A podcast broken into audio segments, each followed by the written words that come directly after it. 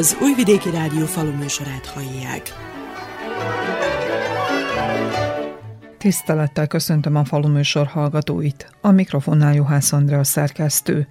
A hét közepén megérkezett a várva várt nyári időjárás, amit a gazdálkodók azonnal ki is használtak, hiszen teljes gőzzel beindult a valamikor legnagyobb becsben tartott nyári munka, a kalászosok aratása. Vajdaságban az előző évekhez viszonyítva nagyobb területen termesztettek őszi árpát és búzát, bízva abban, hogy a termelésre szánt beruházást így némileg lefaraghatják.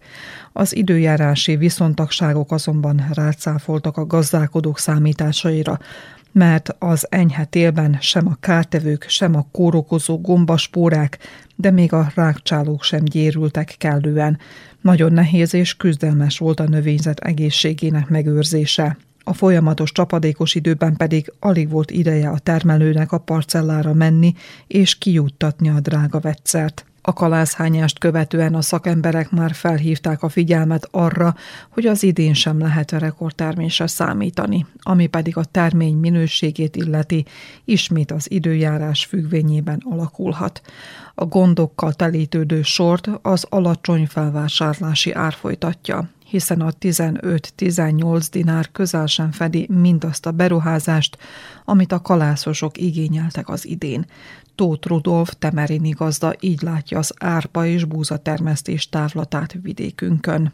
A nehézségek mindig megvannak, csak az idei év a bizonytalanság éve.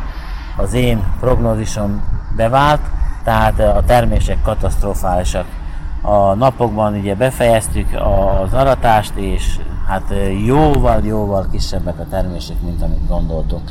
Óriási befektetés volt, ez főleg vonatkozik a gabonafélékre, ugye úgy a búzánál, úgy az árpánál, hát korán vásároltuk a reproanyagokat, 110 dináros urea árak voltak, most már 60 pár dinár, sőt most lefelé ível még mindig a tendenciók olyanok, hogy a műtrágyár is visszatér majd a régi kerékvágányba. Ilyen katasztrofális termések mellett azt hiszem, hogy óriási bukfánc lesz az idején nem csak a beruházás, tehát érzi a gondokat, hanem a gombabetegségek, a sok növényvédőszer alkalmazása és a termény minősége is. A termény minősége olyan, hogy a hektoliter nagyon alacsony, tehát áthullik a szitán, mikor szitálják, tehát tényleg látjuk, ugye, hogy egyszer összesültek. Na most mindenki azt hinné, hogy az idén rekordtermések lesznek, lesznek, és úgy a búzára is gondolok, szerintem ott is csalódás fog lenni. Kétszer-háromszor kezelt árpák is ugyanolyan pár nap alatt elhalta a szára, a levérzet, és ez megadta az effektusát. Mi lesz a termény sorsa? Mennyire tudja értékelni a felvásárló az ilyen terményt? Terményt nem értékelik abszolút, szószoros értelemben kizsákmányolás folyik. Fölvásárlók tavaly szintén nagyokat buktak, és most újra hát kim kellene lehúzni ezt, ha nem mi rajtunk. Aratás előtt van Franciaország, Európa, Amerika, és fölfelé ívelnek a gabonárak vastagon, tehát már a napokban 238-240 eurós tonnánkénti ár, tehát beszélek a szeptemberi leszállításról, csak mondjunk Goromban egy 30 dinárt, még a búzaárral ki se jöttek, de hát amit ugye hallottunk, ez szégyenteljes, az árpáról meg nem is be. Tehát nem nyilatkoznak, mert ez, ez tényleg mindenki tudja, hogyha egy három tonnás, két és fél tonnás átlagos holdankénti termésről beszélek, 15 dinárjával, tehát ez nem futja a, a, a műtrágyárat. Hol van a háromszori vegyszeres kezelés, hol van a, aki bérel földet, de ugye mindig azt mondjuk, tehát a bérletet számolni kell, mert a saját földemet is ki tudnám adni. Mi a terv az idei árpa?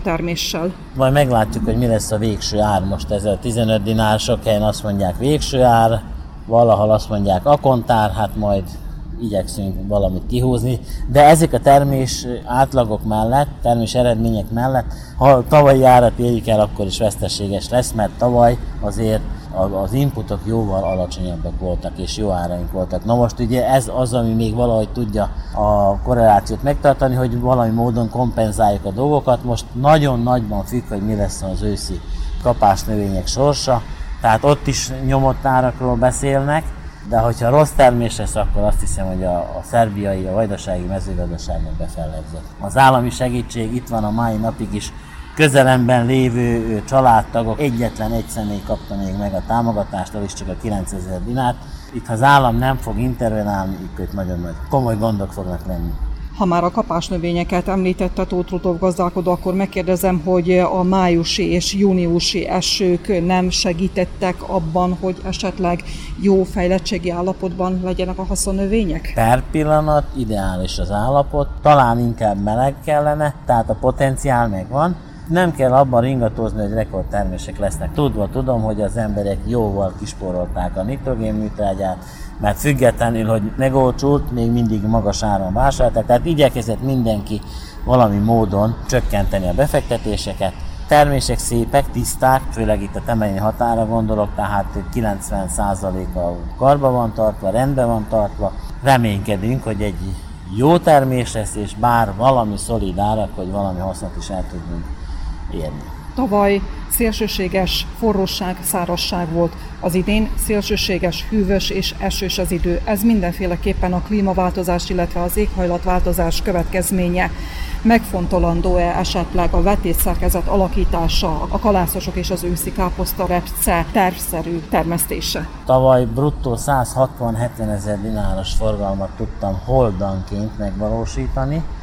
Az idén, hogyha mondom most holdanként, ha 5 tonna vagy hektáronként 9 tonna terem, akkor is maximum az a 80-90 ezer dinár lesz, és ez vesztességet idéz nekünk. Egyszerűen nem tud az ember okos lenni, tehát nem véletlenül mondják, hogy a parasztember után fog meghalni, mert ugyanaz az év soha nincsen. Tudjuk az ukrajnai problémát, olyan fordulatok vannak a világon, fő probléma az, hogy lezárták a kivitelt. Tehát ez idézte elő a szerbiai, vagy a vajdasági, főleg mert vajdaságban van ugye többlettermés mindig, tehát ami előidézte azt, hogy túltermelés lett. Ha mi kivisszük akkor azt a mennyiséget, amit emlegette, akkor nekünk most a fejünk se fájna, tehát a piac felszabadult volna. Szerbiában, hogyha fele növényzet kirodhat, vagy kiszárad, akkor is mindig lesz a lakosságnak táplálék, kenyér, mert eh, akkora ugye a termelésünk már, hogy, hogy egyszerűen el tudjuk látni a lakosságot. És itt óriási hiba történt, ugyanúgy itt van, tudjuk, hogy kukorica addig 300 ezer tonna ment ki, holott némely jobb években 3 millió tonna. Nekünk ez a, az elsődleges 20 hektáros 9000 dinár nekem nem volt elég annyira, amit én személyesen megkaptam a 9000 dinát, hogy a kombányt és az egyik nagy traktor tele tudjon tankolni. Hát akkor azt hiszem, hogy ebben mindent megmondtam.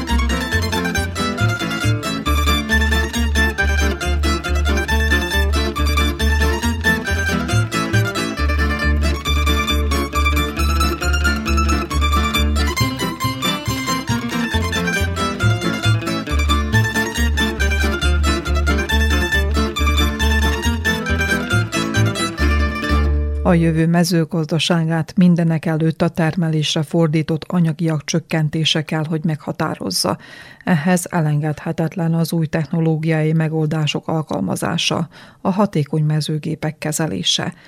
A 20 éve fennálló Agrárújságírók Egyesülete a közelmúltban egy kerekasztal beszélgetést rendezett annak kapcsán, hogy milyen előnyökkel és eddigi eredményekkel szolgál a precíziós gazdálkodás. Továbbá, hogy miként közelítse meg a hazai gazdatársadalom a témát, milyen oktatási lehetőségekben vegyen részt a technológia minél jobb elsajátítása érdekében.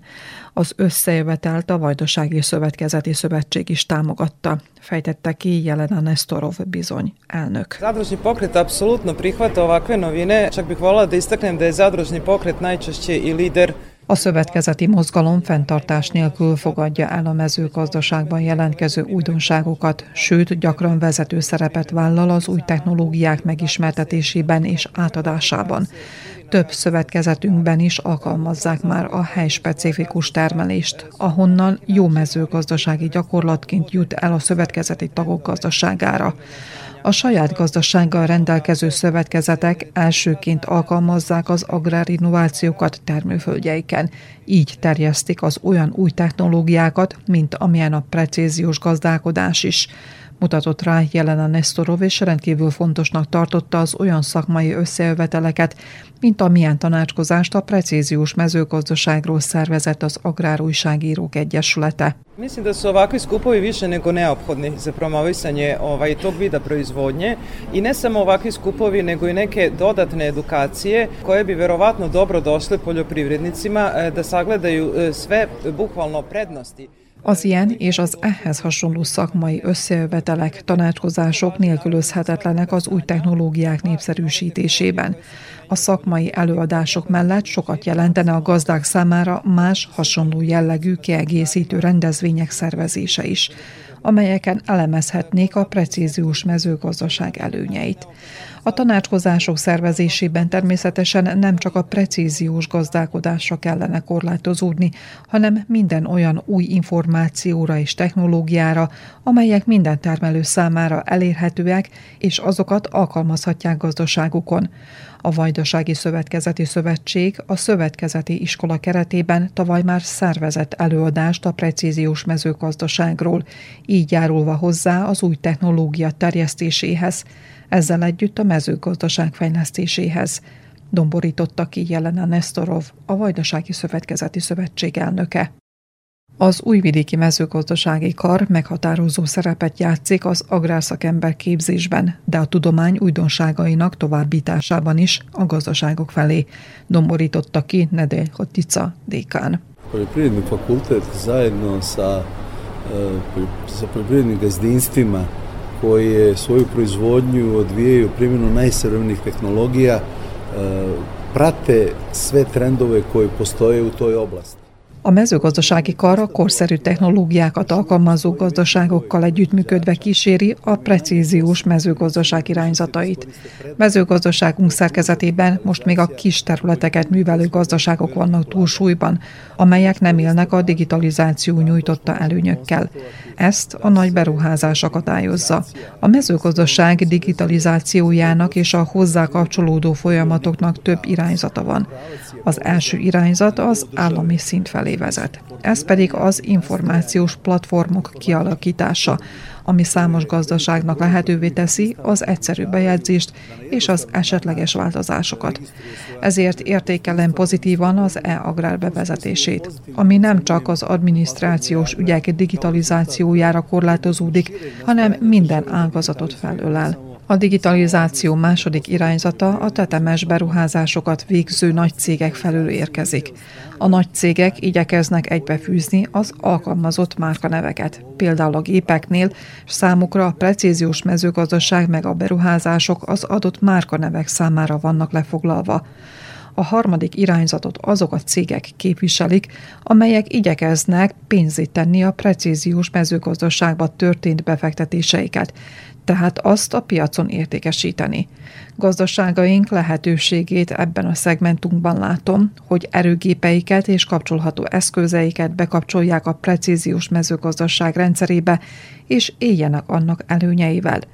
A nagy beruházás korlátozó tényező, de ez mellett a precíziós technológia gépeinek kezelése nagyfokú szaktudást igényel.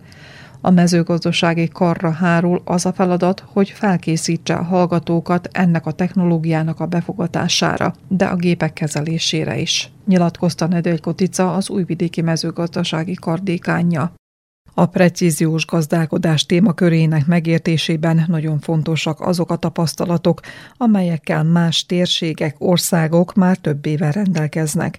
Hollandiában a kormány teljes mértékben támogatja az új technológiára való átállást, és a tudományos intézetekkel karöltve igyekszik minél hatékonyabbá tenni a termelést a gazdálkodóknak, nyilatkozta Kunvan Ginneken, holland mezőgazdasági attassé. Precision agriculture is crucially important, I think, uh, to make uh, the adaptation to a more uh, climate sustainable uh, agricultural sector.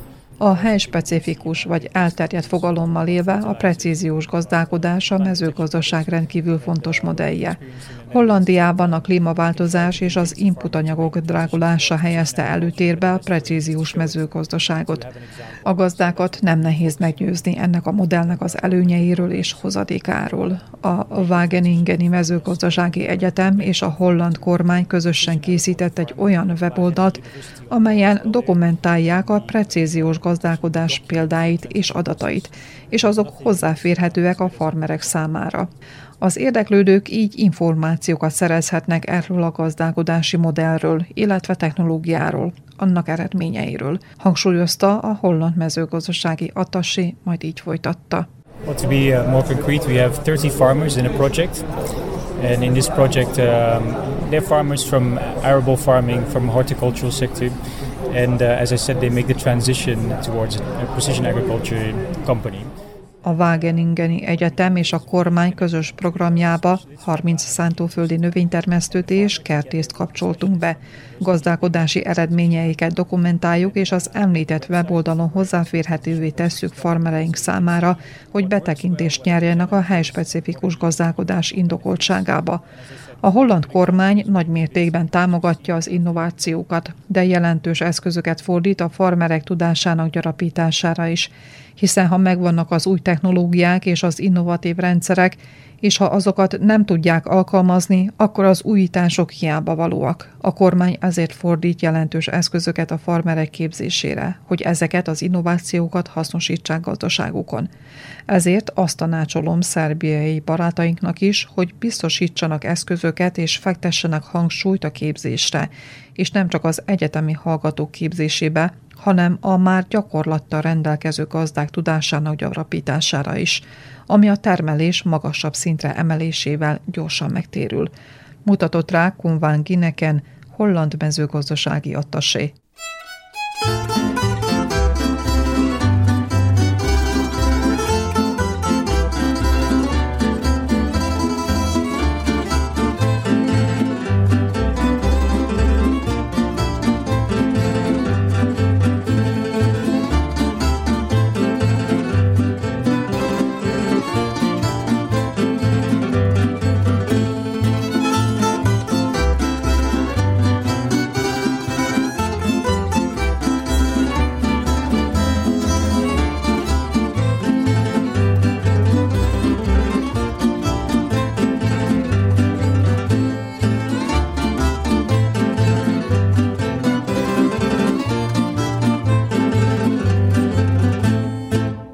Az elmúlt két-három évben a hazai mezőgazdaságba is robbanásszerűen érkeztek meg a drónok.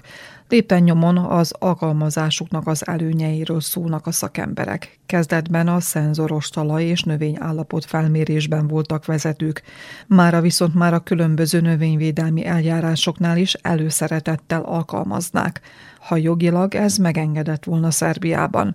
A pilóta nélküli repülő járművek társulása több kérelemmel és indítványozással, törvényjavaslattal szeretne változtatni a helyzeten. Azaz a cél, hogy a kormány és a minisztérium ismerje el a drónokat, mint hatékony eszközök a növényápolásban, és határozza meg azoknak a készítményeknek a listáját, amelyek levegőből is kijuttathatóak. Pletikoszics Árpád a Dróntek cég tulajdonosát hallják. Társulásunknak az első nagyobb eredmény 2019-ben volt, amikor Európa legnagyobb flottáját sikerült összehoznunk itt az országon belül Szerbiában, és azóta is kitartóan dolgozunk azon, hogy ez az akkor elért eredmény minél, minél több meghallgatásra kerüljön, és minél több eredményt sikerüljön elérnünk. A jelenlegi törvényhozás, illetve a jelenlegi közlekedési törvények módosításának milyen lehetőségei vannak, milyen irányba halad, és milyen, mik azok a, azok a szükségletek, amik azért fontosak, hogy ezek a járművek használhatóak legyenek a hétköznapban Európában. Mennyire tudnak az illetékesekhez, illetve a törvényhozókhoz szólni a tekintetben, hogy milyen jogszabályok léteznek, amikor a levegőből való permetezésről van szó? Csoportban, illetve szövetkezetben legerősebb az ember. Személy szerint a saját vállalatomon keresztül léptem be ebbe az Egyesült Társulásba. A társulásunknak tagjai között vannak olyan kvalifikált emberek, akik már részt vettek korábban is a törvényhozás folyamában. Ezen keresztül megfelelő szakértelemmel, megfelelő minőségben tudunk a megfelelő illetékes minisztériumokkal tárgyalni. Így, ahogy a csapatban vagyunk, nagyobb erőt képezünk, és így sikerül meghallgató fülekre találnunk, legyen szó akár a közlekedésügyi minisztériumról, a belbiztonságról, vagy akár a növényvédelmi hivatalról, és mindenhol legalább egy megbeszélést viszonylag könnyen össze tudunk hozni. Már most sikerült azt elérnünk, hogy a a szántóföldön való alkalmazása ezeknek az eszközöknek egy csökkentett, rövidített eljárással már be alkalmazható. Sajnálatos módon ezek az eszközök még nincsenek elismerve, mint növényvédelmi eszközök. Ez egy olyan folyamat, ami nagyon hosszas és nagyon rögös út vezet hozzá. Szeretném kiemelni mindenféleképp az Újvidéki Mezőgazdasági Egyetemet, melynek komoly szerepe van a növényvédőszereknek a bevizsgálásában, azon törvényeknek igazából megfelelő minősített ellenőrzésében, amelyek a körülmények adnak lehetőséget arra, hogy egy-egy növényvédőszer el legyen fogadva, mint légkiuttatásból, vagy esetünkben ala, nagyon alacsony repüléssel rendelkező pilóta nélkül légijárműből való kiuttatásra. A célunk mindenféleképp az, hogy a meglévő törvényhez egy olyan jellegű módosítás sikerüljön hozzáadnunk, mely mi érvényben marad az eddigi szabályok, és egy csatolmány tanulmányt sikerüljön hozzátennünk, mely kivételt képezne az általunk is foglalkozott eszközökre, azaz a drónokra a mezőgazdaságban. Konkrétan a permetező drónokról van szó. Jelenleg legális felhasználásban a granulátumszórás, illetve néhány biológiai anyagnak a kiuttatása elfogadott minisztériumi szinten. Gombaölő vegyszerek használata is beutatásra kerül, legyen szó kukoricáról, búzáról, olajrepcéről.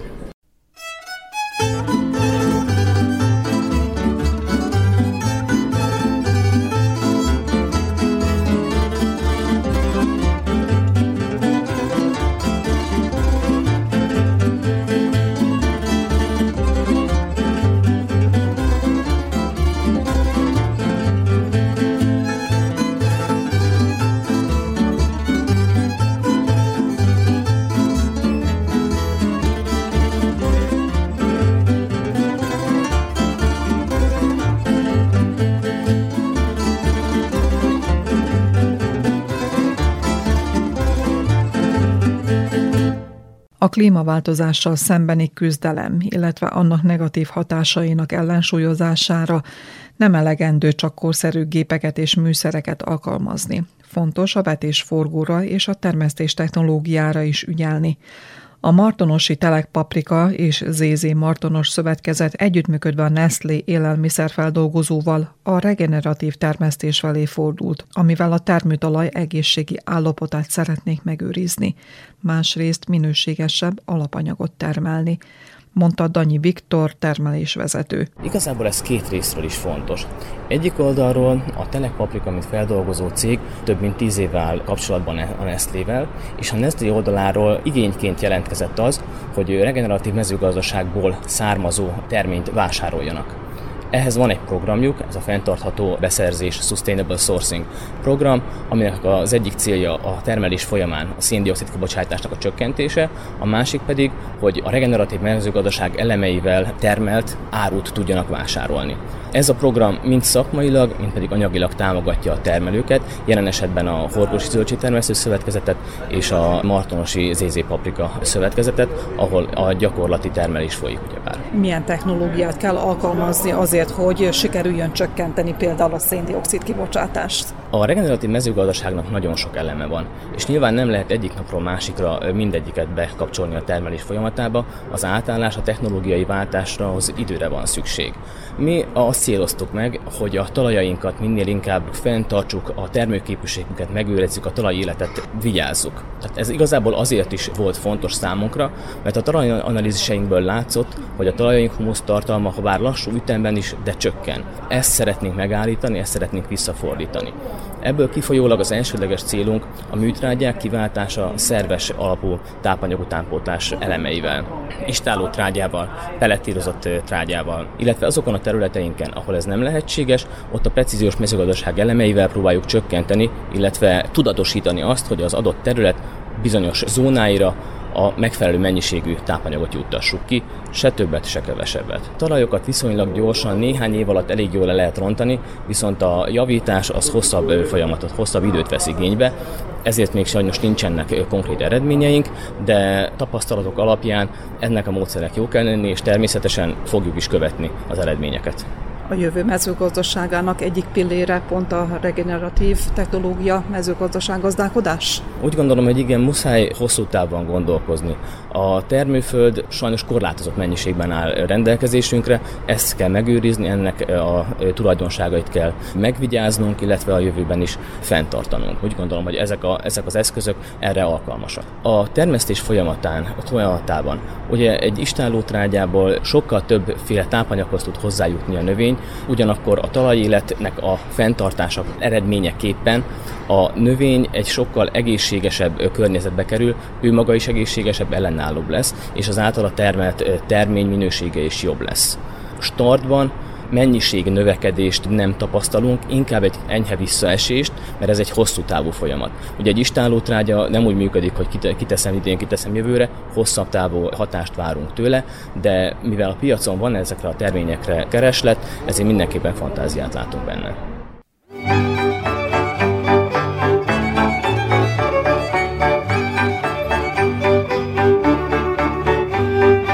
Dobó Sándor agrármérnök Török Kanizsa környékén több éve alkalmazza a csökkentett talajforgatással járó művelést és termesztést, aminek eredménye a termesztésbe vont növények hozamán és egészségi állapotán is látszik rákényszerít bennünket ez az időjárás, hogy változtassunk a megszokott talajművelési módokon. Annak idején, mikor mi is ebbe belekezdtünk, volt, aki azt mondta, hogy ő ezért nem ad ki pénzt, megvan az eke, megvan a többi gépezet, és azt alkalmazza. És akkor ugye általában mi figyeljük, hogy ők jó jártak, vagy, vagy mi jártunk rosszabbul, úgymond.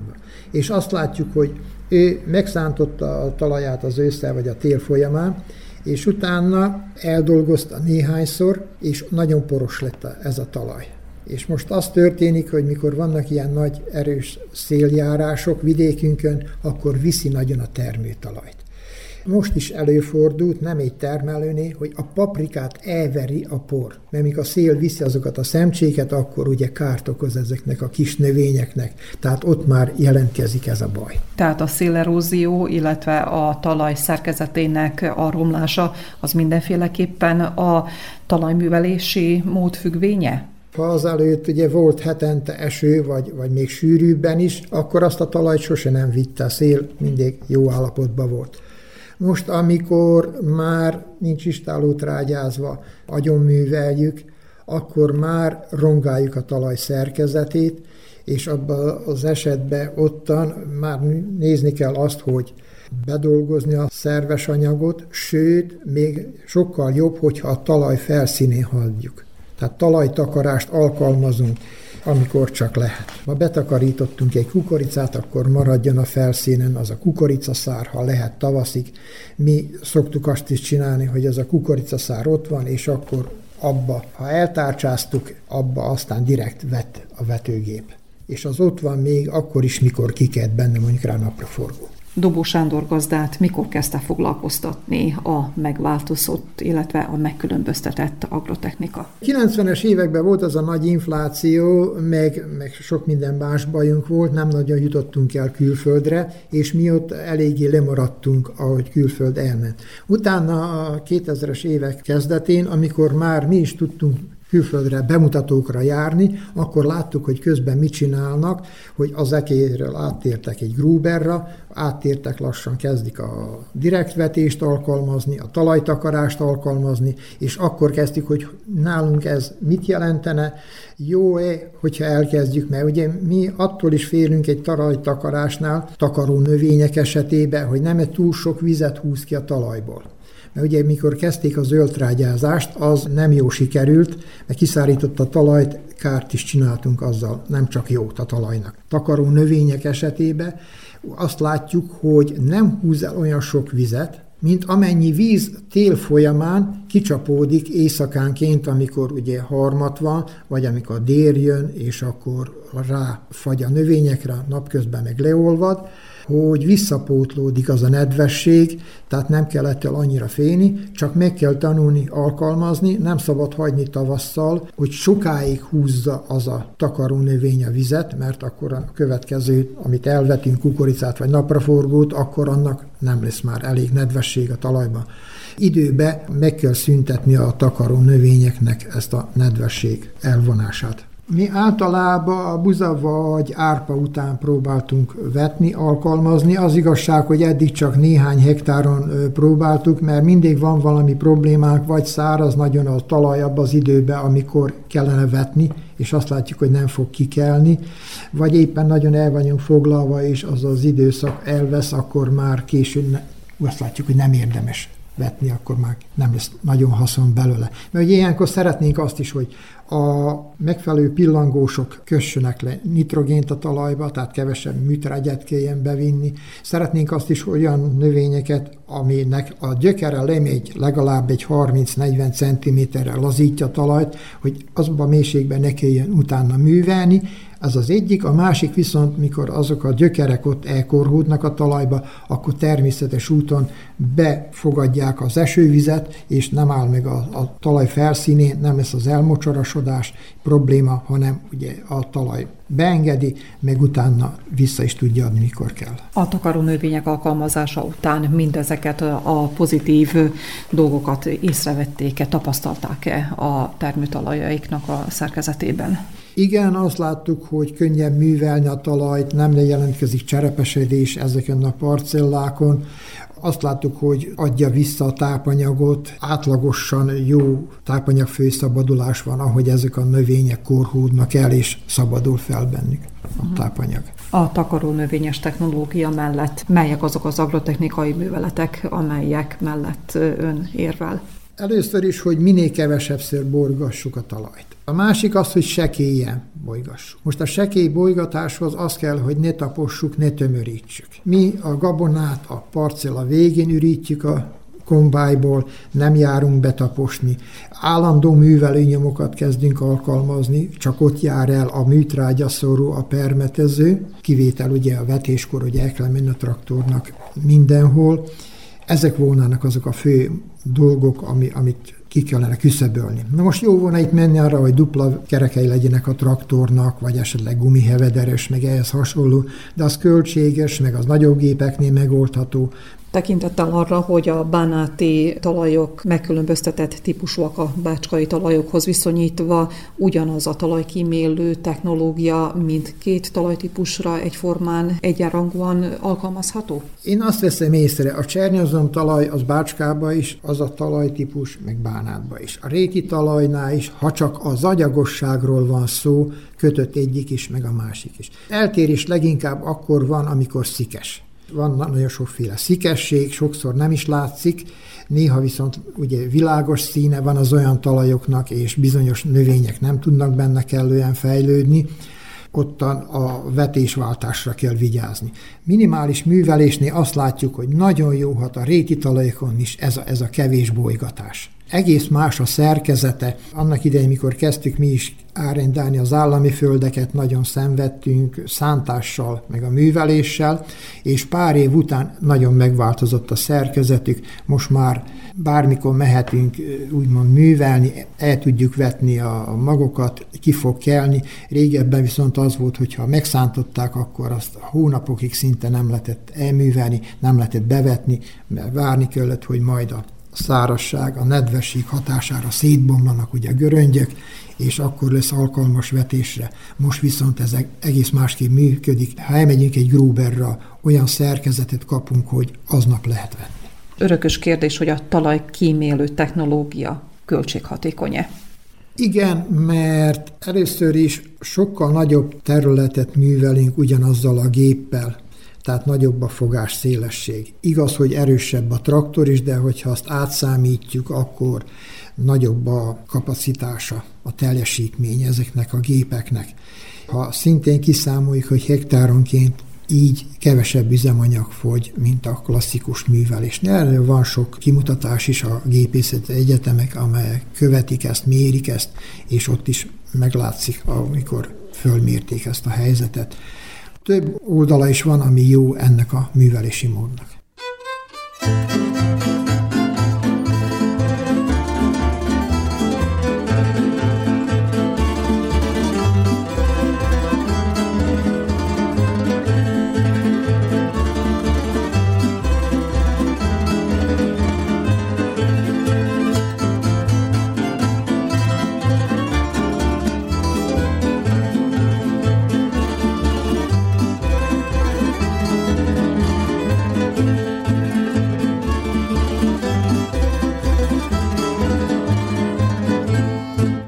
Tavalyi száraz év után egyre több szó esett arról, hogy új növényeket kell a vetésszerkezetbe iktatni, amelyek, ha nem is teljes mértékben, de jelentősen kiválthatják az állatok takarmányozásából a kukoricát.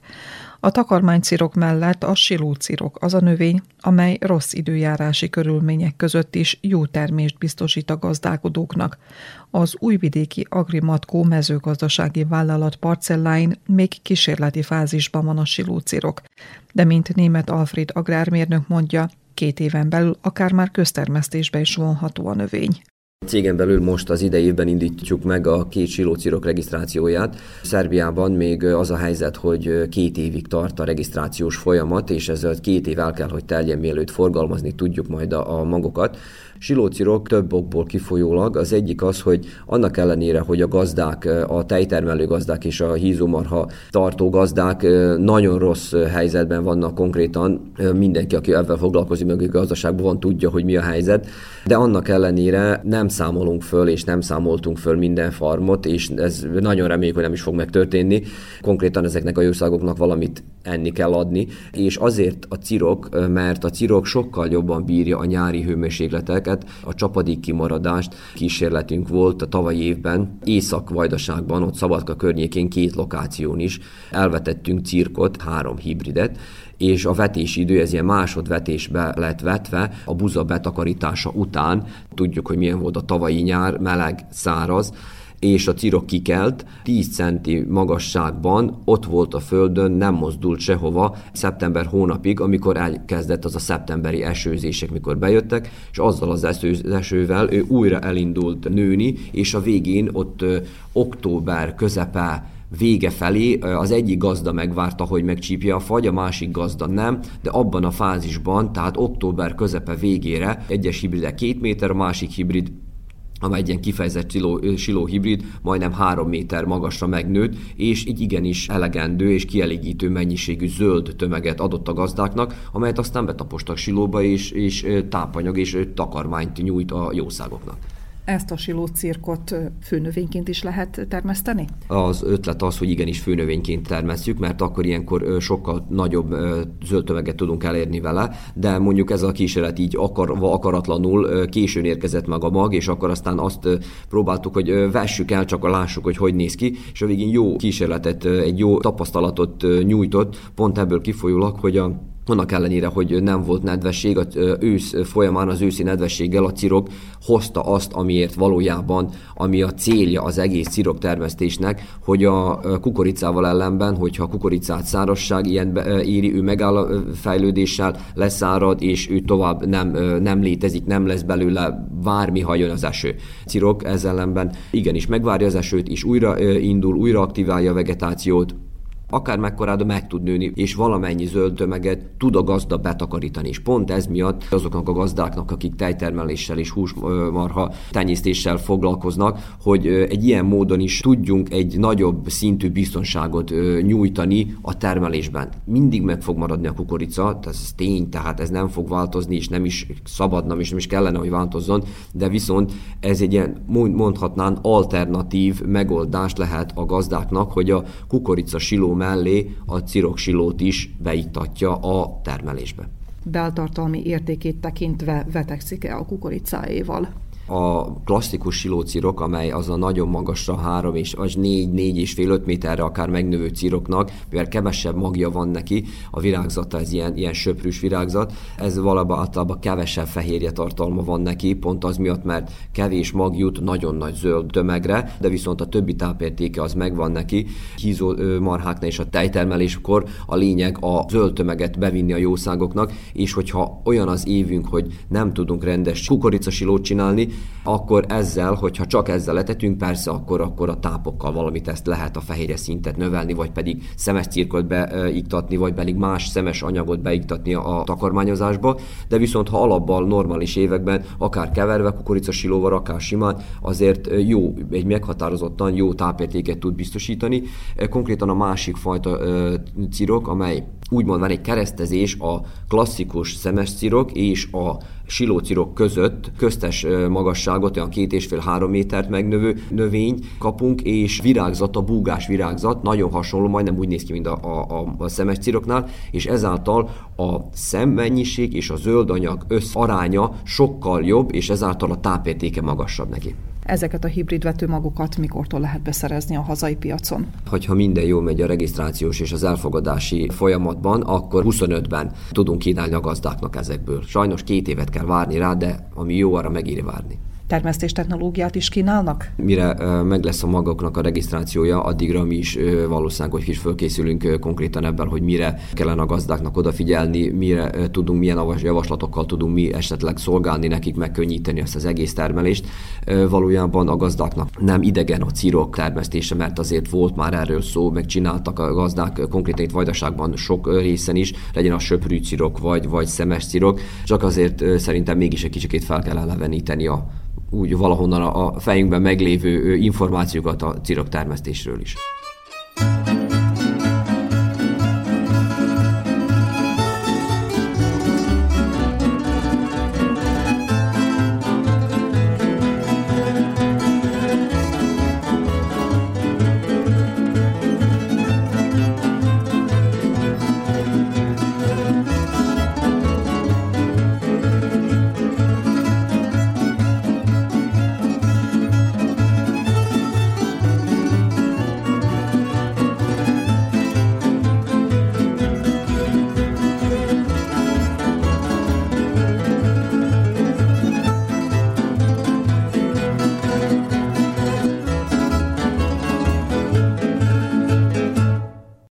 Zárószóként Gallus László agrárkommentárja következik.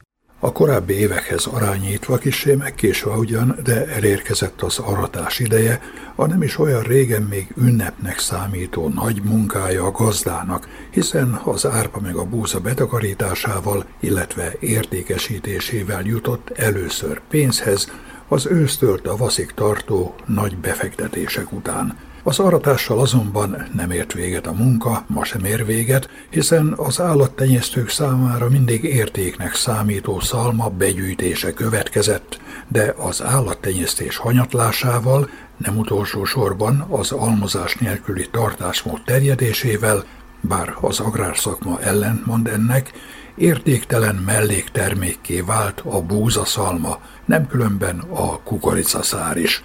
Az értéktelen fogalmát Ebben az esetben csak egy lépés választotta el a szakmai tájékozatlanságtól, a tudatlanságtól.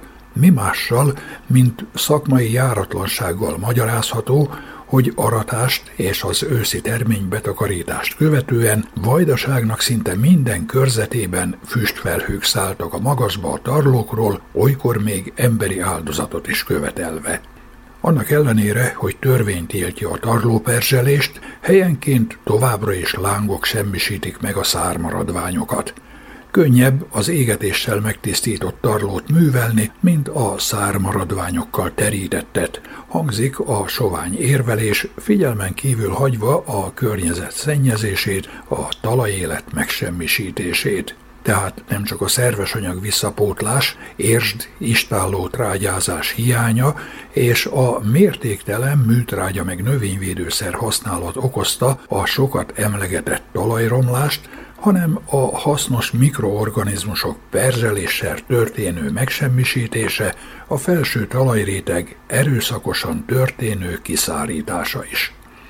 Ha mindehhez hozzáadjuk a klímaváltozás okozta, a terméscsökkenésen keresztül jól mérhető károkat, az agrárszakma nem véletlenül szorgalmazza a termőföldnek legalább megközelítőleg eredeti állapotba történő visszaállítását. Magyarán felélesztését, a szármaradványok értékének, még ha azok el is maradnak a szerves trágya értéke mögött, megbecsülését, amely értéket a szerbiai piacon is kapható szárlebontó baktériumok különböző talajkondicionáló szerek használatával lehet kifejezésre juttatni, és teszi is ezt egyre több előretekintő gazda, mint ahogyan újabb talajművelési rendszerekkel igyekszik mérsékelni a globális felmelegedés okozta károkat.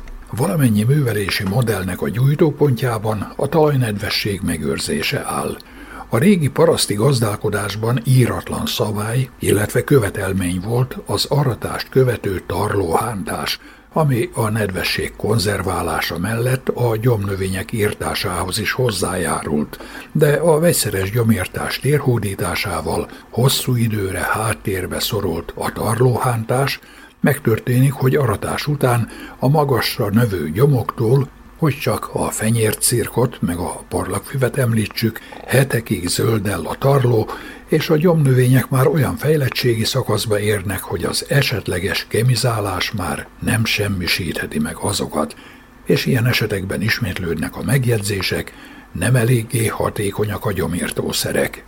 Dr. Molnár Imre, az újvidéki mezőgazdasági kar szép emlékű földműveléstani tanára gyakorlati tapasztalataira hivatkozva nem győzte hangsúlyozni, hogy a gyomírtásban nem hagyatkozhatunk csak a mechanikus műveletekre vagy a vegyszeres kezelésre, csak a kettő kombinálásával lehet eredményes a munka. A talajművelés annál fontosabb, ha tudjuk, hogy ezzel az agrotechnikai művelettel a talajszerkezetet, annak vízmegtartó képességét is javítja a gazda, ami pedig alapul szolgál a biztos terméshez. Egyben a klímaváltozás káros hatását is csökkentheti. Megoszlanak a vélemények a forgatásos művelés, vagyis a szántás és a szántás nélküli növénytermesztés között és a költségtakarékosságot szem előtt tartva ez utóbbinak egyre több a követője. Így a gépgyártók kínálatában is előtérbe kerültek az egymenetben több műveletet végző gépek, melyek között egyre népszerűbb a Gruber a vajdasági gazdák körében is. Nem téveszthető szem elől, hogy a talajművelés célja a már említettek mellett a megfelelő magágy készítése, tehát maga a vetés szerkezetbe kerülő haszonnövény is meghatározhatja a talajművelési modellt.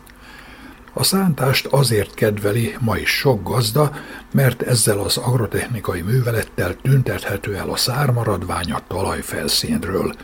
Azonban kísérletek eredményei bizonyítják, hogy a felszínen maradt szármaradványok hozzájárulnak a talajnedvesség megőrzéséhez, és ezt a célt szolgálja a takaró növények alkalmazása is, ami az mellett, hogy tápanyagforrásul szolgál, javítja a talajszerkezetet is.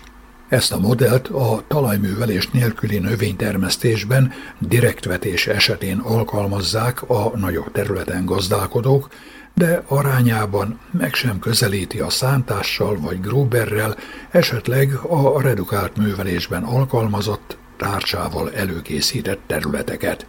Száz szónak is egy a vége. Ha a szántást, ha a forgatás nélküli talajművelést választja a gazda, azt csak a kedvező nedvesség tartalom kialakulásakor érdemes kezdeni, különben a talajkímélés helyett talajromboló és költségnövelő hatással kell számolnia.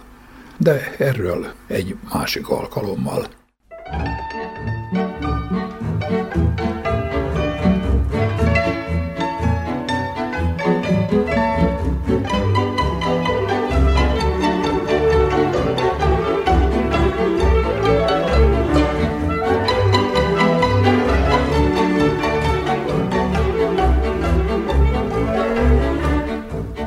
Kedves hallgatóink, faluműsorunkat sugároztuk. A munkatársak és Dalibor Vidovics hangfelvevő nevében is elköszön önöktől a szerkesztő Juhász Andrea.